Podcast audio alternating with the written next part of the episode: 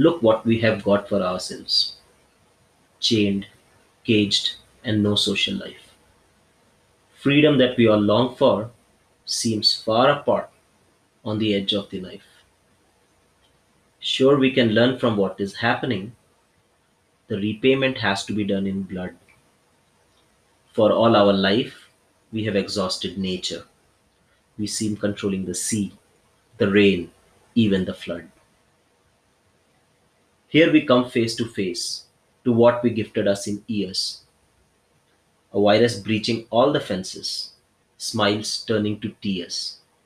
Moments are no more joyous, we live through the constant fears.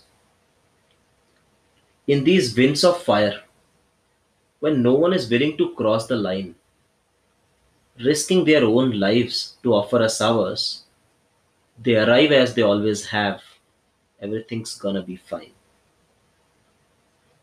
Look where we are, longing for wheat and bread. They threw away the options, working in a pool of dead.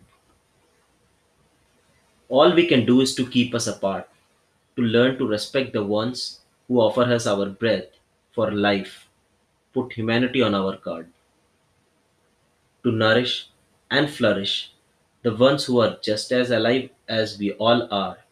Really, is it that hard?